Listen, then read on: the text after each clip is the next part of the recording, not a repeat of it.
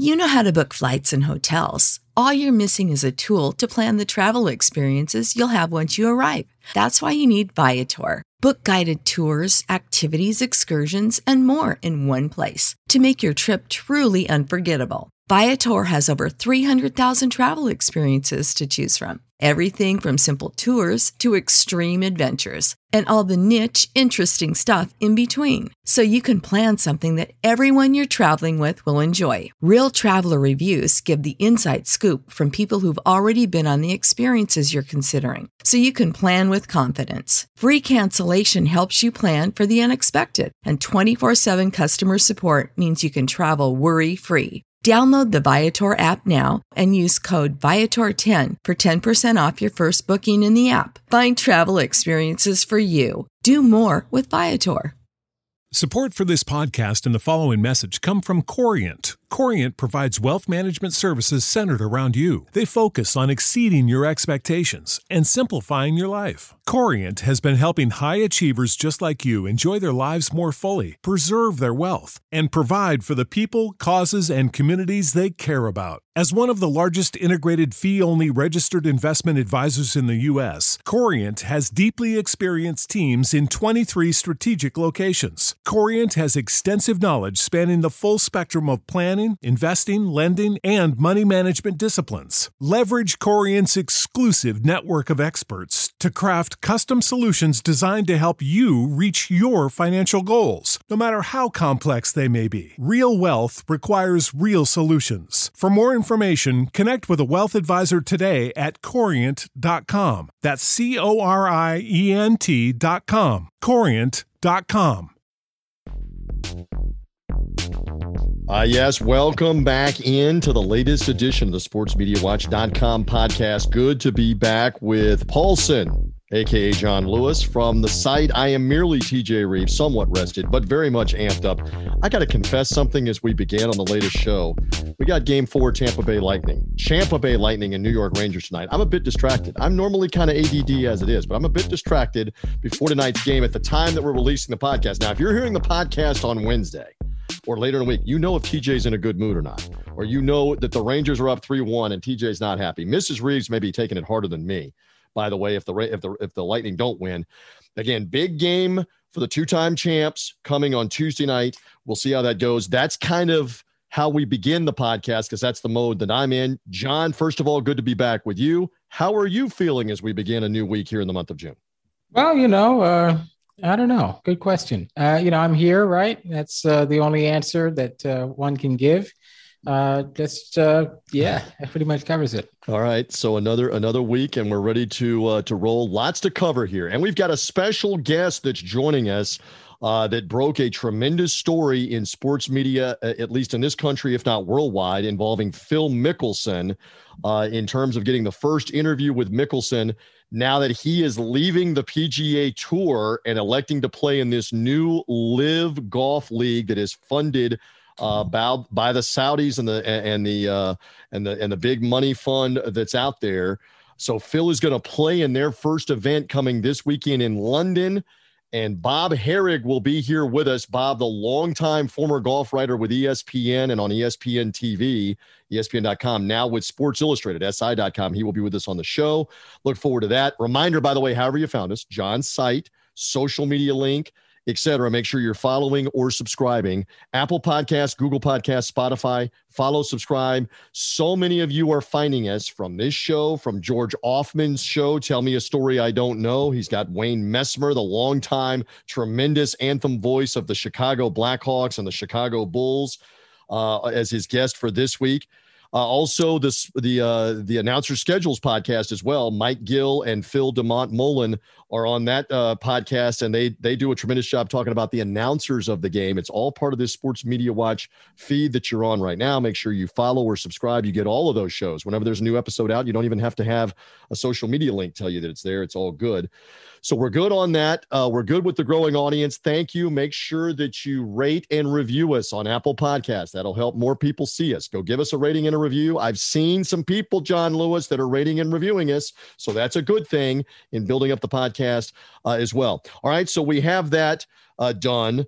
Uh, before we get to Bob in a little bit, let's begin with the NBA. At the time that we're taping the season, uh, the series now evened up at a game apiece. Golden State winning big in game number two. First thing out of the box, you've written about this on the site, but for the audience here on the podcast, how are the ratings doing early on? What do we know about the game two number, and what do we think? What do we make of this, John?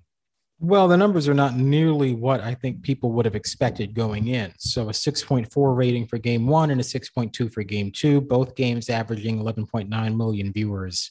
That's obviously not what one would expect for the Golden State Warriors being there. Now, are these bad numbers?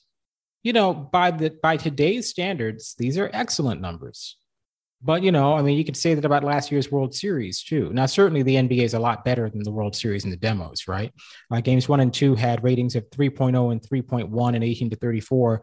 The equivalent World Series games, I think, were like in the one point something range in that demo. So certainly from the demographic perspective, the NBA is, I would say, still pretty darn healthy. But you know, when you go back three years and you're seeing demo ratings in the fours and household ratings in you know 7.9 and 8.0 viewership 13 million without out of home nearly 14 million for game two. And that was a series involving toronto.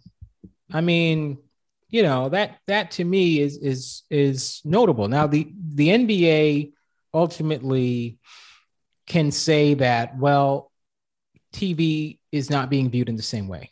People are not watching as much tv they are correct right Mm-hmm. Primetime viewing levels are down 26% from the same period in 2019.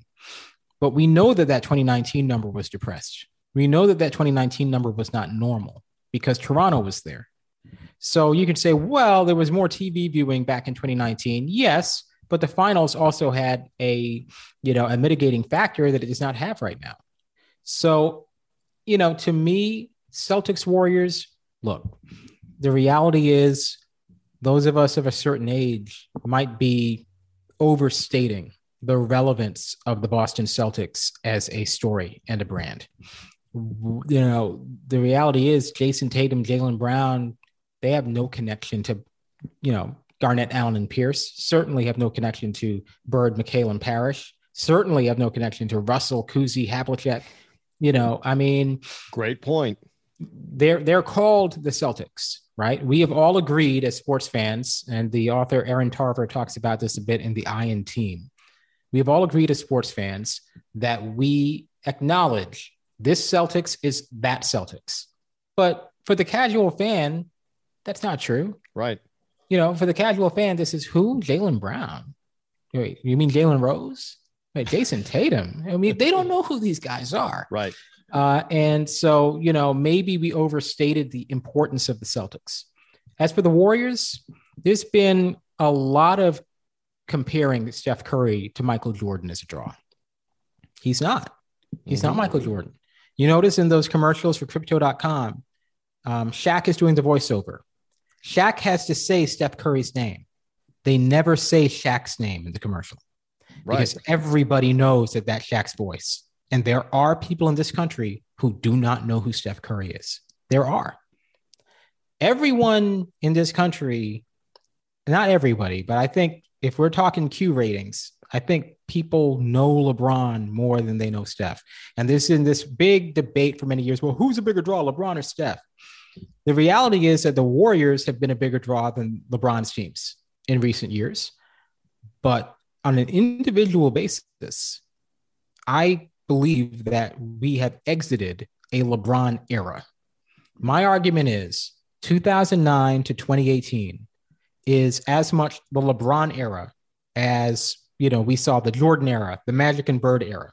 And while there were true all-time greats winning titles during the LeBron era, so that would be obviously Kobe Bryant, uh, Kevin Durant, Steph Curry.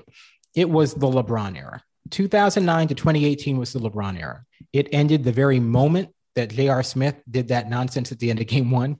But realistically, uh, it ended the very moment LeBron signed with the Los Angeles Lakers.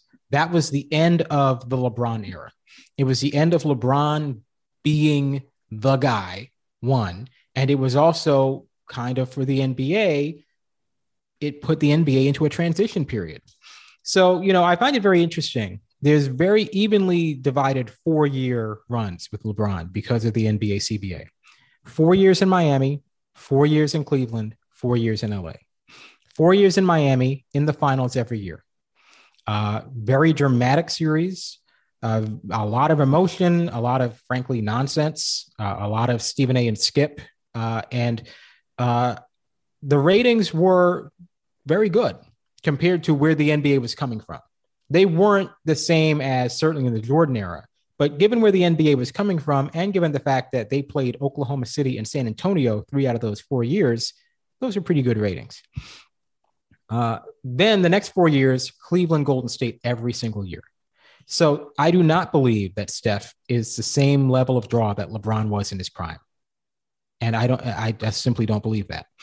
But certainly when you have LeBron versus Steph, it's like when you had Jordan versus Barkley.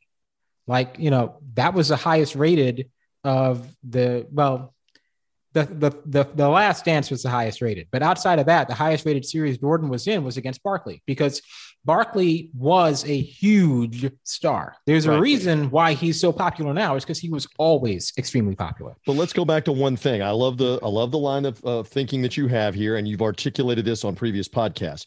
The dream team in and around that time. Uh, that did wonders for Barkley to be part of that with Bird and Magic. Bird symbolically, he couldn't play anymore. His back was so bad and he retired later that summer. But Magic uh, was playing there, even with the HIV status. Jordan there, right off the title. Pippen there, right off the title, playing the Olympics. That elevated Barkley. And the very next year, Barkley and the Suns are in the finals against Jordan after we just watched them in the Olympics, kind of the same way. It's not. It's not the same dynamic here. The Warriors have won titles you're not saying he's not popular. I get what right. you're saying, Steph Curry. You're saying he he's not as popular, not as mega or maybe right. worldwide popular, but still popular nonetheless. Let me ask you this. It was not a very close game Sunday night. Uh, it was a decisive win by the by the Warriors, and I have preached this, and I heard you articulating it last week. They are taking so much time in between games. Are they yeah. killing their own momentum? That the game game three is not until when? John is tomorrow. it July? Is it August? When tomorrow. is it? Tomorrow night. Tomorrow oh, tomorrow night. Okay. Yeah. We're gonna take three nights off. Mm-hmm. And then the and then the game four is like on the weekend, right? It's Friday. So there's only one Friday. day between okay. three and four. But you know, you make a great point. Um, look, so as far as Steph goes, we have had two finals now with just Steph, and not even KD is there because remember, KD was hurt against Toronto. Uh, so here are the ratings for game one, Cavs Warriors, all those four years. Game one, 10.6, 11.1, 10.5, 10. Uh, here are the ratings Warriors Raptors game one, 7.9. Now, the thought process was, well, Toronto. And that right, was my right, thought process up until this past week was, well, Toronto was there. Celtics Warriors, 6.4. Obviously, there's a big issue with the erosion of TV viewing there's a big issue with the fact that the NBA is not as popular now, really, as it was in 2019, just generally. But it's also the simple reality that I think we have overrated how much Steph as an individual draws people into their TV sets. Because the fact of the matter is, the great Warriors teams in terms of drawing power were the ones with Durant and the one that won 73 games. They just happened to be back to back to back years. But those were the three big Warriors draws. Now, the Warriors have drawn well independently of that. They're the biggest draw in the NBA. But when we're making our historical comparison, Steph is the biggest individual draw in the NBA, and the Warriors are the biggest draw in the NBA right now. But do they compare to what the NBA had when it had LeBron from 2011 to 18? I don't think so. And I think ultimately you could say, well, didn't LeBron just play in a finals that was the lowest rated ever? Yeah, he did. Now, granted, that was the bubble. That was not just the bubble, but it was October and September. It was Trump is in the hospital. There's an election in a month. Like there's any litany of excuses that are legitimate. But I would also just say, you know, and I felt this way before COVID. The Lakers weren't going to draw that as well as the Cavs. The Lakers weren't drawing as well as the Cavs. The LeBron era ended when he signed with the Lakers, and they are not the draw that LeBron's Cavs were or that LeBron's Heat were. So ultimately, the NBA is in the same kind of transition period right now. And I don't think people really realized it because COVID kind of covered it up because you had all of these obvious reasons why the ratings were, were down. So the NBA is in the exact same transition period it was from 1999 through about really 2008. It took a while the last time. Uh, and, uh, you know, they were lucky they got LeBron uh, just very quickly into that. And it took a while for LeBron to become what he became. You know, right now, what Zion? We know Zion's not going to become that guy. He's been in the league for three years, missed the entire year. I mean, you never know, but it, it seems unlikely. Uh, and so, you know, it might be an even longer period, right? These, these things, these kinds of things happen. IndyCar is still waiting to get back to, you know, the Danica levels of 2005, right? They're still waiting to get back to the level that they had before the split you know, baseball is still waiting to get back to where it was Red Sox, Yankees, you know, nearly 20 years ago. Right. You know, there's no guarantee you get back to where the NBA was really, really lucky to get, you know, Kobe and LeBron in every single solitary finals from 2007 to 18. And I call it the LeBron era, and I, I do believe it was the LeBron era, but it was the LeBron era that also had Kobe and Steph and KD the same way the Jordan era had Barkley and Akeem and Reggie and Patrick Ewing. One more, and then I want to move on to the announcers, and then again we got a special guest coming as well. Uh, the love hate easier to hate in the air quotes LeBron for all the winning or whatever the reasons. I don't know that there's a lot of we talked about hate factor of the Celtics just in the markets like New York or Philadelphia or Washington D.C. They hate the Celtics. The love to hate Steph Curry I don't know that there's a hate. He's such a likable guy, family guy. I just hate him, hate air quotes because they win all the time. Does it hurt a little bit that there's not a hate factor against Steph Curry? Your opinion, John Lewis? Well, love is always good. Now, of course, can you have love in such a cynical society, right? The mm-hmm. worship of Jordan was something that could not exist today. Want to be like Mike? You want to play a mm-hmm. song like that about LeBron? People would throw their TVs in the in the garbage. They'd, they'd lose their mind, you know. And the the fact is that we are. It's so odd because the '90s was such a profoundly cynical decade in so many ways, and yet probably the last decade where open adulation of the rich and famous was still acceptable, right? Uh, just it, it's it's fascinating uh, and you didn't have the same level of hate back then. Skip Bayless, no one knew his name. What a wonderful time to be alive, huh? And, uh, you know, um, the reality is that, you know, Steph is loved, but I don't know that love makes people say, I'm going to sit down in my home and watch two and a half hours of basketball that I wouldn't have watched otherwise. I don't know that love does that. Um, I and think, I'm still old enough. Can I interject to remember they hated Michael Jordan in Detroit. Celtic mm-hmm. fans hated him for beating the Celtics. They would tune in to see can the Suns, can the Blazers, can the Jazz, can somebody beat them? I don't know. Again, I don't know. I don't know. Are they tuning in to see can the Celtics knock off Steph? Is there enough of that? I don't know that that's there. No, there isn't. No, yeah. nobody LeBron losing was like a, a, carnival for folks. No one cares if Steph loses. I, I don't even think people care if Steph wins. I think mm. his career is kind of set. Everyone's kind of got their opinion of him that's not going to be changing, and he's he's accomplished everything he needs to accomplish. So it's certainly nobody cares to see Steph lose. That, that, that just doesn't exist. All right. The uh, the other variable that we did not know on last week's podcast was the COVID status uh, of Mike Breen, the longtime play-by-play announcer for ABC ESPN.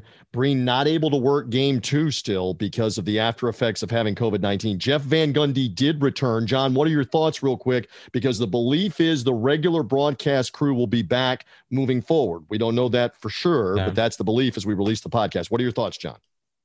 Well, you know, the fact of the matter is you get you know Breen Van Gundy and Jackson are taken for granted mainly because you know Van Gundy and Jackson go off on these ridiculous tangents all the time and it can take away from the game. But the fact of the matter is it's not dissimilar from inside the NBA where if you take one of them out it doesn't work. Uh, so two of them out for game one that did not work at all it was improved on Sunday by having Van Gundy there. You realize the value of Jeff Van Gundy by having him miss a game like that.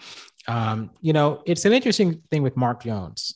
You know, I talked about this before the game, and you know, Mark going into uh, the vocabulary, going into the uh, the thesaurus, he got himself into some trouble with the insurrection comment.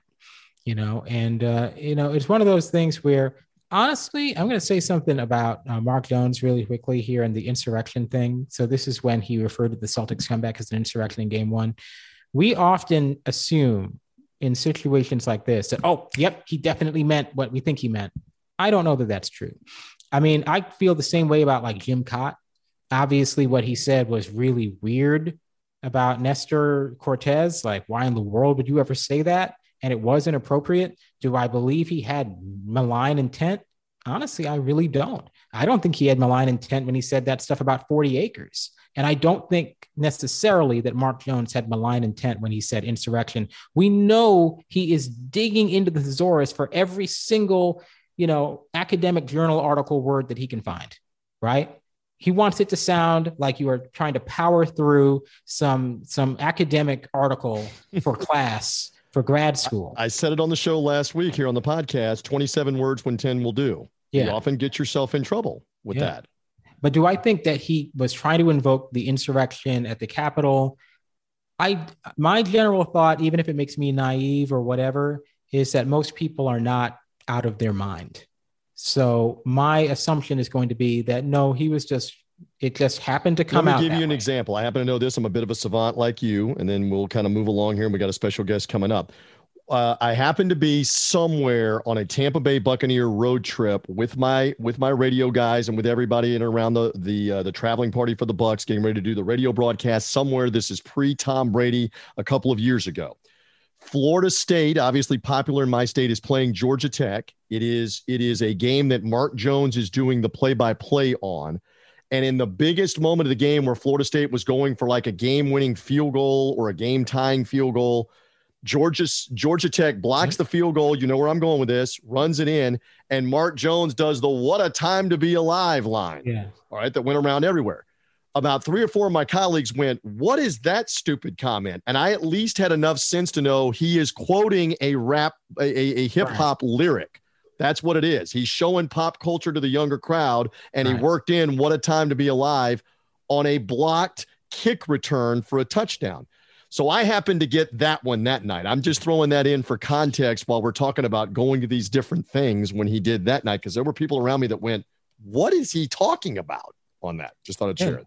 I always thought that was a good call. Uh, where does that rank? Is that uh, worse than losing to Wake Forest at home, thirty to nothing, or, or better? For Florida State fans, yeah. they've had a lot of embarrassing moments lately. They've been humbled by yeah. uh, by a lot of things.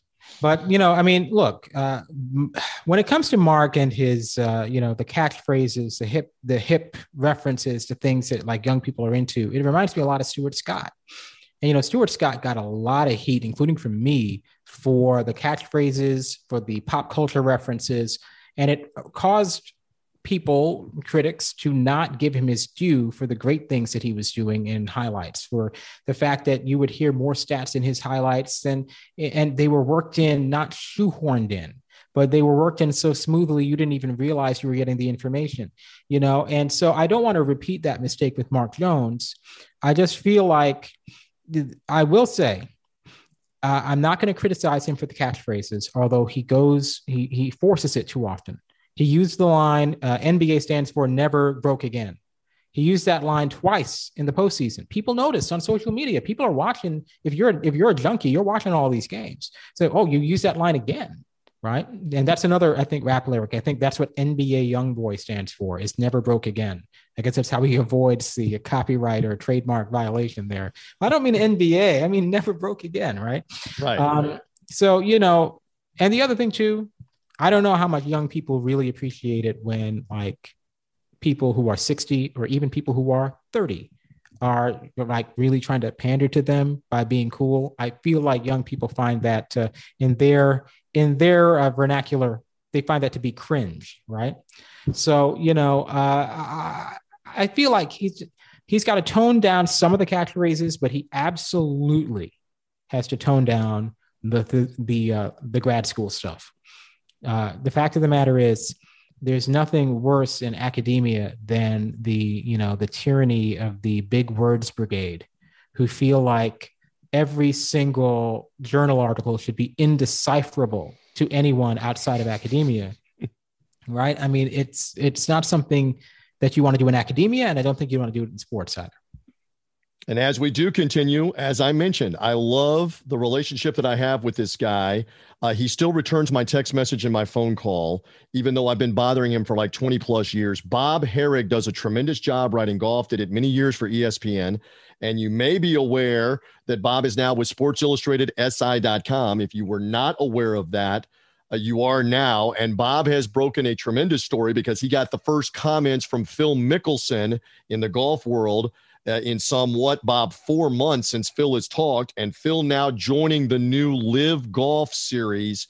Uh, that is that is the breakaway league that is causing all kinds of rankle on the PGA Tour. So, Bob, welcome to the SportsMediaWatch.com podcast. Uh, it is great to have you. And I know at the time we're talking, you've been inundated. You have flown to England as well to cover this first event. What have the last 24 hours or so been like for you? Were you intending to cover this tournament all along, or did it suddenly become Phil is in along with Dustin Johnson and I'm headed there to London? How did it work, sir? No, we we made the decision several weeks ago to come. Um, it just seemed like it was going to be enough of an interesting uh, story to be here, even without Phil or without Dustin Johnson. Frankly, we didn't know either of these guys were playing until recently. We kind of thought Phil might. Dustin Johnson was a last minute surprise. And then you throw in a few other guys like Sergio Garcia, uh, Louis Oosthuizen, Martin Kaymer, Charles Schwartzel. Those guys have all won majors. And uh, you know, there's what, um, oh, I don't know, there's, I guess there's 17 of the top 100 in the world. You know, it's on the PGA Tour, that wouldn't be considered great. But for this, it's pretty good because they've had to really do some arm twisting and obviously paying out a lot of money. There's a perceived um, danger in doing this because you might not have a way back to the PGA Tour. So long story short, made the call to come a, a, while back. And, you know, in the last 24 hours, I mean, Phil committed on on uh, on Monday afternoon. Um, as I was getting ready to come over here, I had a pretty good feeling that was going to happen. Um, they also announced their broadcast team, which, you know, to some people is a big deal. In golf, people care a lot about who's doing the telecast because they complain a lot when it doesn't go right. So that was important. And then, you know, I had sort of all along, you know, every now and then I made an inquiry about trying to get Phil, just like I'm sure a lot of my colleagues have done. And, you know, it really wasn't getting anywhere. Phil went completely off the grid. February 22nd. That's look how long ago that is now uh, four four months ago. Um, he uh, he issued a statement basically apologizing for what had gone on, his comments about Saudi, his comments about the PGA Tour. He dropped, he lost a lot of sponsors. He said, "I need I need to do some introspection. I need to work on myself. I need to step away for a little while." He did not issue a statement when he didn't play the Masters. He did not issue a statement when he didn't play the PGA Championship, where he was defending you know, he won the PGA to become the oldest major winner just last year. We forget that because of all this. Didn't say anything until Monday when he released a statement that he was back. And I had gotten word Sunday that he might be willing to talk to me. And the LIV Golf people who I've gotten to know very well over the last nine months because I've tried to stay on top of this and it's not favoritism. It's just I have been wanting to s- stay in the know on this because I just sensed this was going to be a big deal. So anyway, obviously, LIV Golf wanted to get Phil's word out there. I think Phil wanted to do it as a bit of a pre, you know, preemptive move.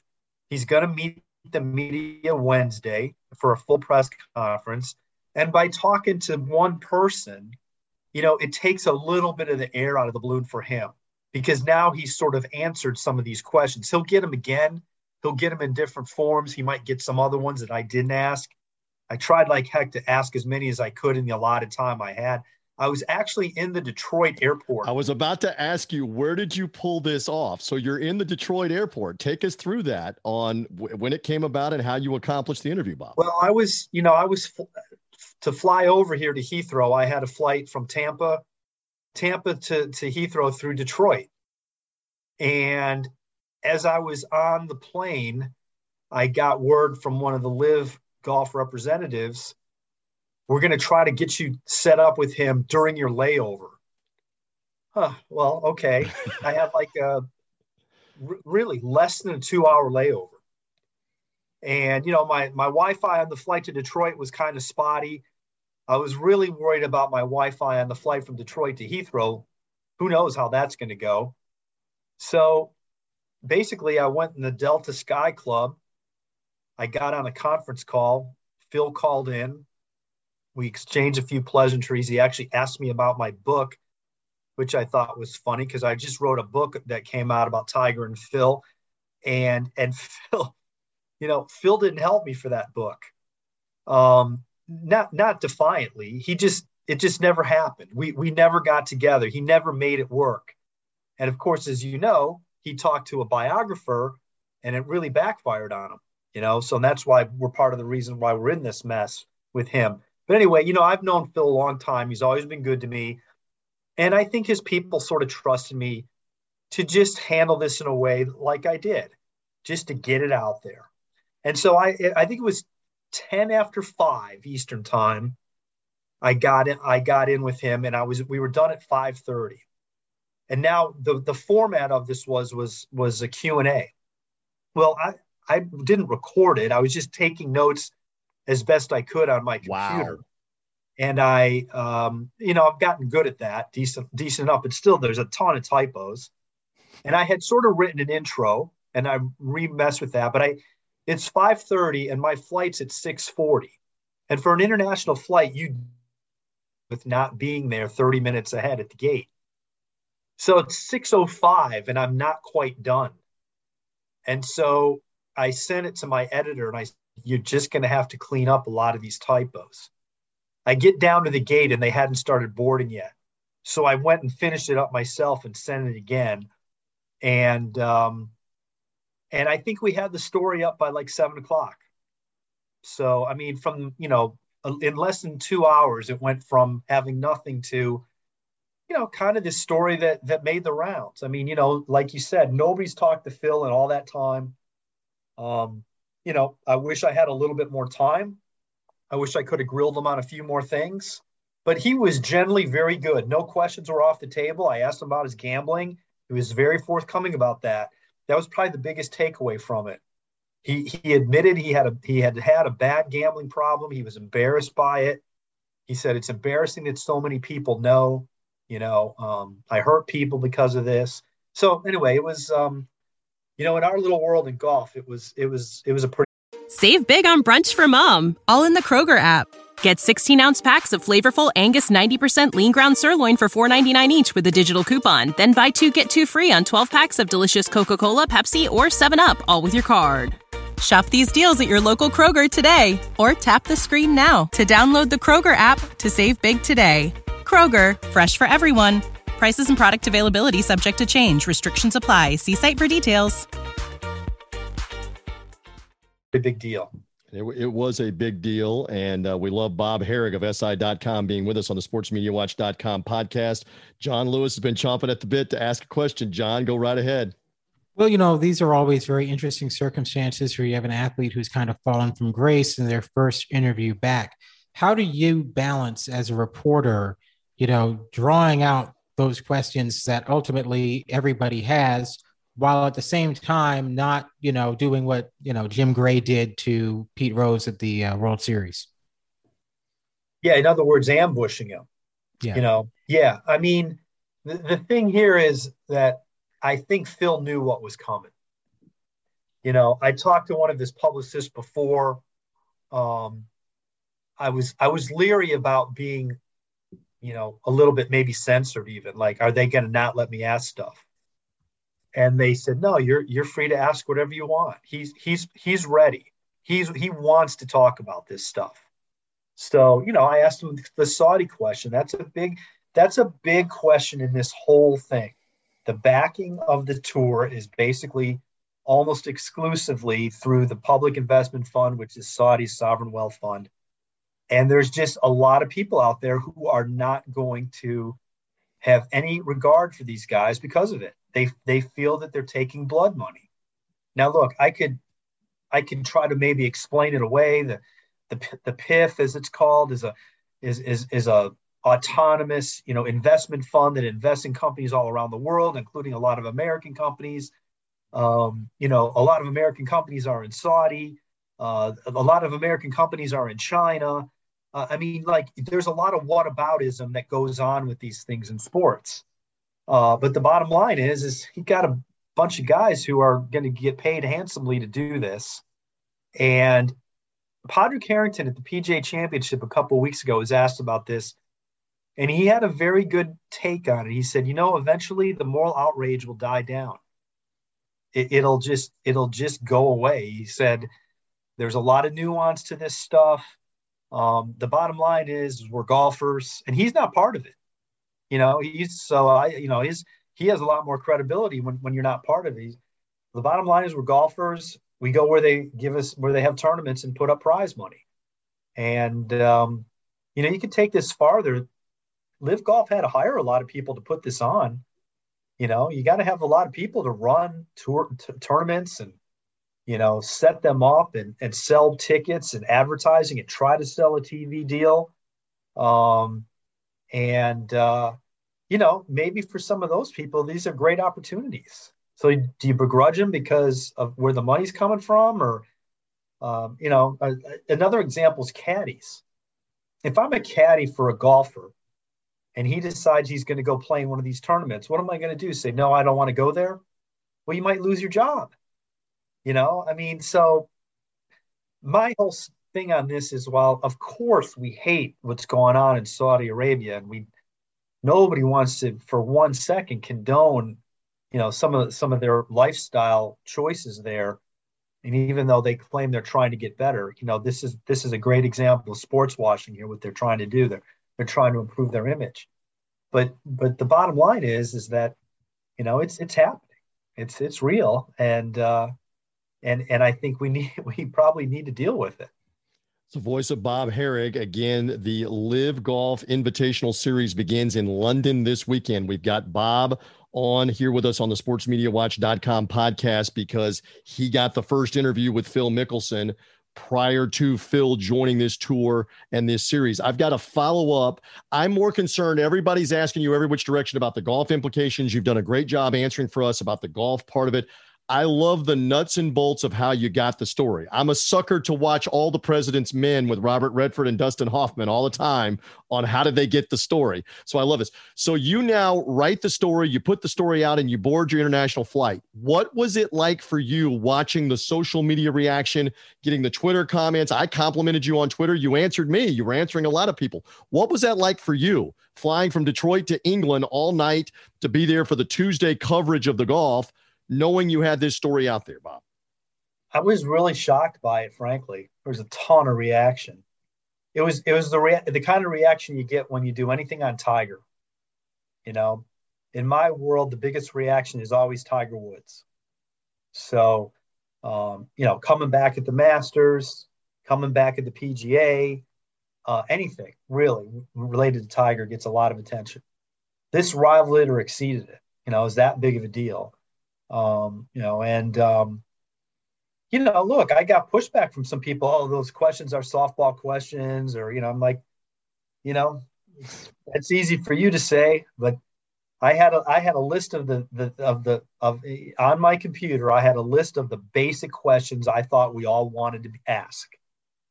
I did follow up on a few of them. You know, I think when you've done this long enough, you know there comes a point when it does you no good to keep pushing because especially when you have a short amount of time which i did you know they could have easily cut it off you know it was it was sort of like a zoom call and um, so uh, i thought i you know i tried to as best i could to, to cover the main topics there's one question i forgot to ask that I meant to and really wanted to, which was did the PGA Tour ever suspend you? We, we've speculated about that. Mm-hmm. Lots of thoughts both ways. The tour never announces sanctions. It's really an issue that, frankly, that that's that hurts them at times. This is a great example of it. Why would you suspend a guy and not tell anybody? How, how does that curb bad behavior? And then it leads to all kind of speculation because if he wasn't suspended, it's unfair. So anyway, that was kind of the one thing I missed out on. Hopefully, I can ask him it to, on uh, on Wednesday. Sure. But, um, anyway, yeah, that's that's kind of that's kind of how it went down. John, anything else for Bob Harig of SI.com? Because I know it's late in England at the time we're talking to him before we release the podcast. You got something else for Bob? Yeah, what do you think it is about Mickelson that has resulted in the public scorn toward him? Is it just because of how inflammatory his words were, or is there a level of expectation of stars like Phil and LeBron uh, with China you know stars who come into our homes and we kind of see them over the years that they should somehow be above the fray where we hold no you know owners to that standard at all. Yeah i mean i think some of it is that. But listen i found a lot of reaction from people that have no problem with the saudi influence. They bring up things i've talked about before china. You know you know the us government kills people too? You know that kind of stuff you know this hey you know wouldn't you take the money if somebody was offering it to you you know if the you know, tj if the saudi buccaneers gave you the sideline job in the sand over there and it was for 10 times what you're making more would you do it I you'd mean, have this, to consider. You'd have to consider uh, getting some suntan spray. Yes, maybe. It's easy for us to sit here and and criticize these guys, but what if it were you, right? I think where Phil ran into more trouble was his obnoxious greed comment about the PGA Tour. He came off really bad in that. Phil's made $95 million playing PGA Tour. Now, granted, that's not Steph Curry money, mm-hmm. but it's a pretty darn good lifestyle, you know, plus all the money he's made off the course. You know, that has been his platform. You don't have a Hall of Fame record without a record to judge or judge it against. That's been the PGA Tour, and he he referred to them as obnoxious as, as having obnoxious greed. Well, what is it when you know you're signing a deal with these guys over here for 125 million plus, and you've probably made eight or nine hundred million in your career already? So that I think really rubbed people the wrong way. It was and it was it was it was pretty vicious. Um, and while and and frankly, it covered up or or overshadowed some probably some points that he had that were that were legit. He had some valid points about the tour, just didn't uh, didn't come off very well. So I think that's where that stems from. All right. I know you've got to go, and we do as well. Just a couple of more briefly, real quick. At the time we're talking to you, Tiger Woods has announced on Tuesday that physically he cannot play the U.S. Open. He's notified them as such. We have the controversy about whether or not the players on this LIV Golf series are going to be allowed to play in the majors. The USGA that runs the U.S. Open for the men and the women and all the events, the seniors, all the events, they have announced they will allow anybody that's qualified to be in. So, Bob, give me your thought here. Do you believe that Dustin Johnson and Phil Mickelson, and you may know this, and you may be reporting this, and you may be about to break this on SI.com, do you believe they're going to go ahead and play the U.S. Open in two weekends, Father's Day weekend, because of the events of Tuesday? What's your educated speculation here? Because that's been a big question mark on whether the guys in the breakaway tour will be welcome back to the majors. Real quick, Bob. Well, the U.S. the U.S. Open has said they can play, so I'm sure they will you know, and that's been the big question about this is is somehow are these guys not going to be able to play in the majors? And the USGA made a made a very very good point. How can we change the rules at this point? They qualified. We had our criteria set before this year. Everybody kind of knows, you know, what it is. You know, obviously Phil won the PGA last year. That gave him a five-year exemption. Dustin Johnson won the won the U.S. Open in 2016. That gives you 10 years. Plus, he's qualified in about five other ways FedEx Cup, world ranking. You're going to say that they can't go, play just because you don't like what they're doing? You know, look, we might not like what they're doing, but the fact of the matter is they haven't broken any laws. And the PGA Tour doesn't run golf.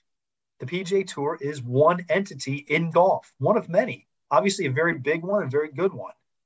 So, um, you know, going forward, might they change their rules to make it harder to get in if you're not on the PGA Tour? Um, I think people would see right through that. Um, don't they want to have the best players? You know, would you want the U.S. Open to go off next week without Phil Mickelson, even though Phil's not been great lately? Dustin Johnson, who just won the Masters two years ago.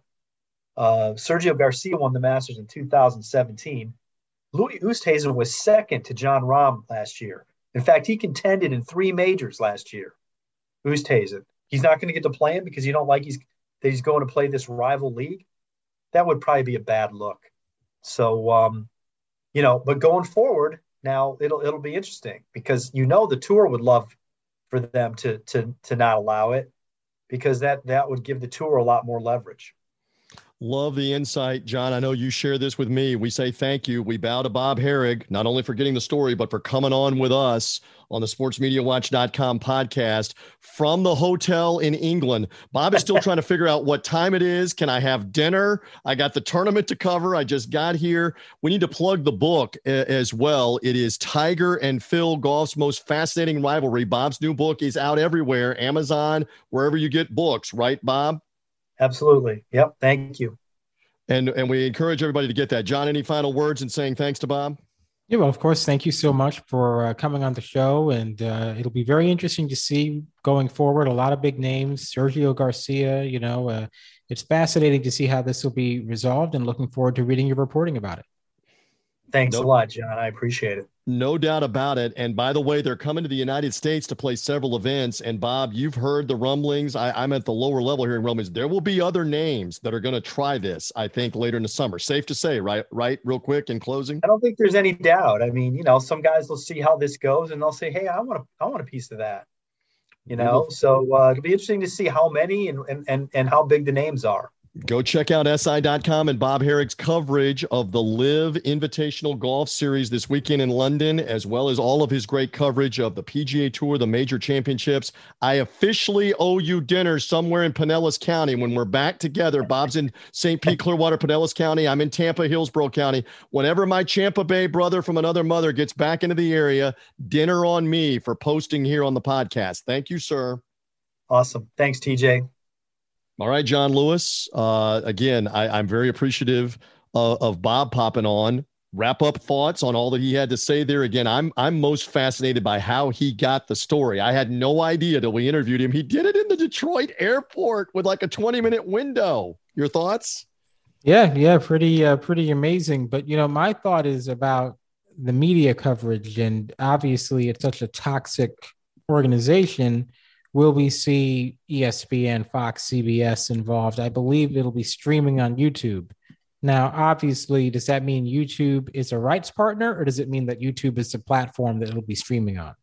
Right. Uh, I haven't seen any announcement about YouTube engaging in a deal with mm-hmm. this. So, you know, how toxic is this going to be? It is very, you know, look, I mean, let's be real. The I, you know, it's there's a there's certainly a lot of uh, questionable morality at play here, but there's questionable morality at play in literally every single aspect of this industry. So it is odd the selective aspect.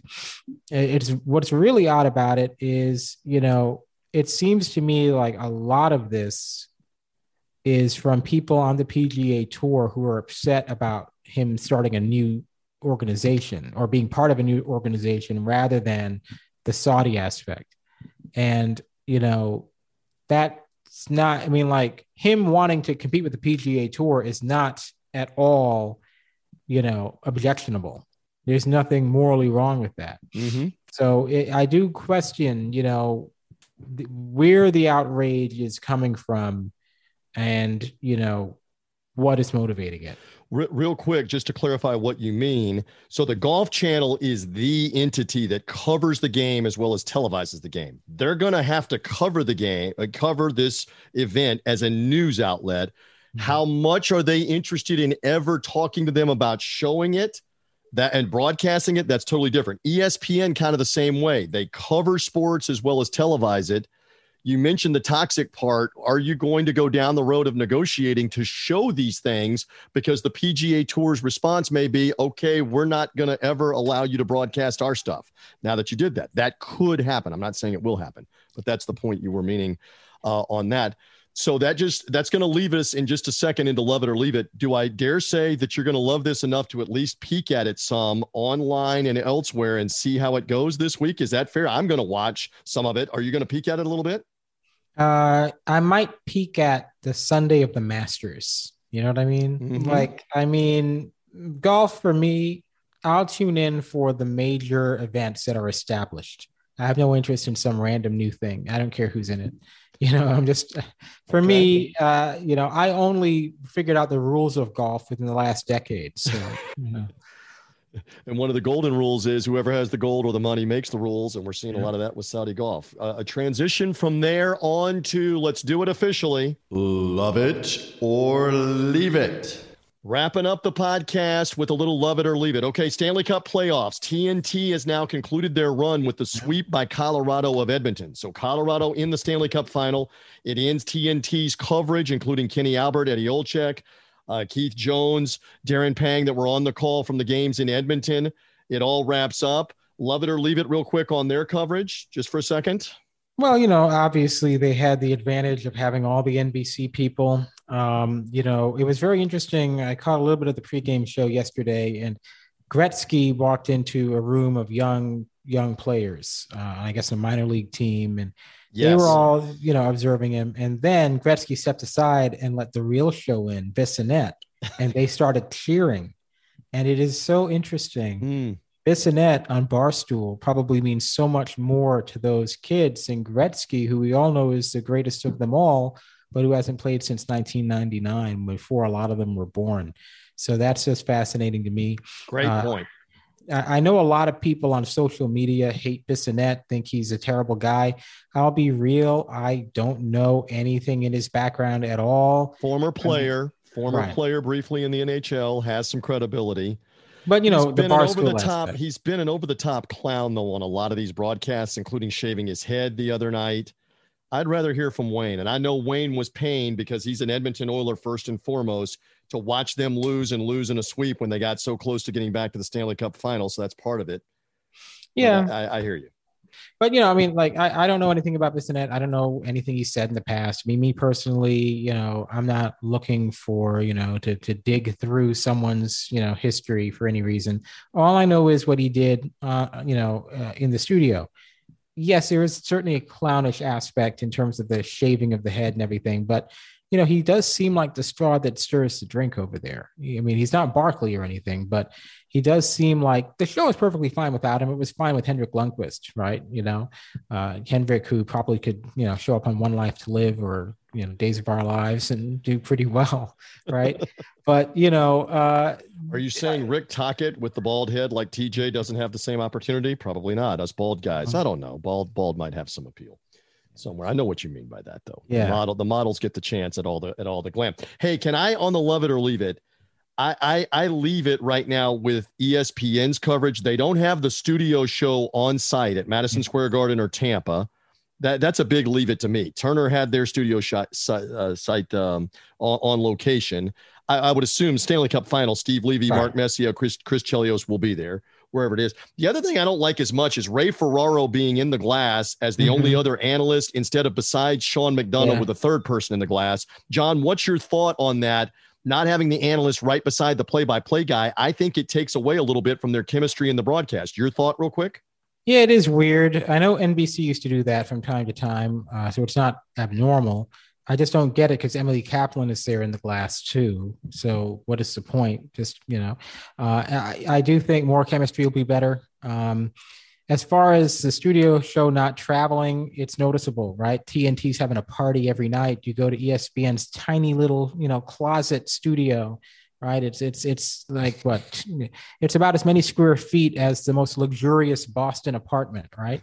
Uh, so like two hundred. Let's go over to Brian Boucher over here to show us about the goalies, and it literally Yes. looks like he's doing it in a little side part of the room, whereas Exactly. the the Turner studio for the NBA looks like a penthouse. To your analogy on the room Yeah. that Kenny Smith and anybody else has in that thing. It's a lot smaller in person if you've ever been there uh, than it looks on TV. But I imagine, I mean, the Turner Studio for the NHL is so much bigger as well. Yes. Uh, and uh, you know, so ESPN, it's like they got this tiny little room, and you know, look, ESPN back in the day before they had the rights, uh, I'm I I know this isn't true, but it feels like they made Steve Levy and Barry Melrose pay their own way to get to the Cup final.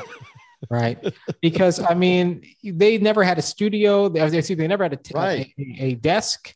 They were always They're standing in front of the banner in the hallway to Yeah, your point exactly. because but part of that and we don't have 15 minutes to go down the road is that was the anti ESPN trying to stick it to the NHL you won't be our TV partner so we're going to do this Right. the minimal way possible it's better than having them outside on the street holding up a little sign that says Right. ESPN but not much better than that what they used to do where they, I agree with you where they were standing in the hallway with a banner behind them broadcasting like it's 1988 crazy Yep. I, they probably didn't even pay the pay for the flights. they probably had to drive to the each game, right? You know. All right, But- let's move. Let's yeah. move on from that. Here we go. Love it or leave it. Okay, I don't know. Are you watching the College World Series for the ladies? Are you watching the NCAA tournament baseball that's about to be in the Super Regionals and eventually be the College World Series? College baseball coverage for you, John Lewis. Love it or leave it. Well, I don't even know how the rules work, honestly. Uh, I'm only just now figuring out that it's what best of three in the regionals, and I Mhm. don't even know. You know, uh, it, it's impossible to keep track of because the games aren't even all scheduled the same day. If you win one game, then you play again later in the day. It's uh, you know.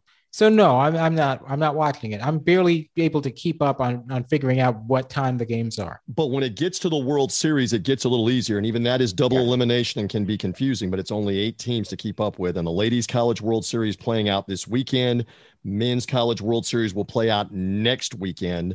No, uh, later, later. After this. Uh, later. actually, two weekends, right? Yeah. Two weekends from end now. of uh, end of the month yeah uh, so you got oklahoma and texas. That's always a good matchup uh, but obviously oklahoma is so good and texas is unseeded as far as i or unranked. So you would expect that to be a sweep right? I mean i know oklahoma just had to go the uh, the distance yesterday but uh, as far as the men go you know i mean i don't know. Uh, let's figure it out when it's eight teams left and then i'll come up with an opinion All right. So we've got some, and they do play a best of three now. They used to play the double elimination true all the way through, but they now, ESPN realized, hey, make this a two or three night event here, best of three. When you get to the end of the softball World Series and the, uh, and the guys and the college World Series in Omaha, make it a best of three at the end. One more topic. Love it or leave it. I went out with the family to the beach. Again, I live in the Tampa Bay area, so the beach is prominent here. The beach is not everywhere, but at least it's in the area where we, we are, a big tourist area. I had some seafood last night. I had some tuna. Love it or leave it on the seafood. Quick draw. Lobster. Love it or leave it. Lobster guy, John Lewis. no there's a lot of anaphylactic shock that goes through my family So, so no. shellfish, shellfish Yeah. that you kind of stay away from. Mhm. Uh, on that, do you enjoy fish? Do you have a I- fish you know- that you like or love? Yeah, salmon. I don't mind Salmon good? salmon. Yeah, I enjoy salmon. Uh, What I enjoy, sauce? uh, what sauce do you have to have with the salmon? I had a little teriyaki with the tuna last night. no what sauce. sauce? Does it matter? No No. sauce needed. No, No. uh, no like uh, cream sauce or anything like that. No, just just the salmon with you know obviously something with it. Right. What do you got to have with it? Little rice, yeah, baked rice, potato. potatoes, yeah, something like that. All right. But uh, you know, it's more of a health thing, right? It's supposed to be the the good cholesterol, right? So allegedly, and it's supposed to be good for the brain. Although some Well- would say would disagree with me that I eat a lot of fish and it may not necessarily uh, help me if Yeah. that's the case. But allegedly, it's supposed to be good. I was just curious on the seafood uh, No. for you uh, on that. Other than that, I think we got a pretty full show. We want to say thank you again to Bob Harig. I, I, I got to say again publicly that I was trying to get a hold of him most of Tuesday. He finally did get back to me because he had been covering the event, John Lewis, and said, I have been inundated. When can we do this? We worked it out with him five hours ahead. I know you joined me in saying thanks Yes, that he worked out a few minutes with us on the podcast, right? Yeah, absolutely. Really appreciate it. Some great insights, and uh, you know, hopefully, uh, the start of uh, more guests. Yes, and we will and we will continue to effort to do that as the summer goes along. John, thanks. Enjoy the weekend with the finals cranking back up. We'll know the Stanley Cup finals probably by this time next week. Who joins the Avalanche? Will it be my Tampa Bay Lightning? Will it be the New York Rangers, who hmm. have not been in the Stanley Cup final since 2014, who have not won it? Since standard definition TV yeah. back in 1994. If the if the Rangers can get there, but my Lightning are trying to be in the way. We'll know that next week. John, thanks. We'll talk to you next week as well. No problem. And of course, the Avalanche haven't been there in 21 years. So. Wow. So there is some way back going for the Stanley Cup that'll be on ESPN for the first time, what, since 2004, Four. right? When my Lightning won it uh, 18 well, years ago. The Flames won it, but you know they waved off the goal, right? Wasn't that what happened? That with game six, they were still a yeah. game seven, John. It's just like the Buckner yeah. play. There was still a game seven that Calgary could have won too. While wow. we're at that, uh, for now though, I think we're good. We thank Bob Harig of SI.com being with us. Uh, again, follow or subscribe on this feed. George Ofman's podcast out there with Wayne Messmer, the anthem singer in Chicago. Mike Gill, Phil DeMont Mullen with announcers schedule the podcast, and they've got some great guests. Get it all if you follow us or subscribe on this feed. Read Jon on the site as well, sportsmediawatch.com. For now, we're good. Thanks for being with us. Bye. Ohio, ready for some quick mental health facts? Let's go. Nearly 2 million Ohioans live with a mental health condition. In the U.S., more than 50% of people will be diagnosed with a mental illness in their lifetime. Depression is a leading cause of disability worldwide. So, why are some of us still stigmatizing people living with a mental health condition when we know all of this? Let's listen to the facts and beat the stigma. Ohio, challenge what you know about mental health at beatthestigma.org.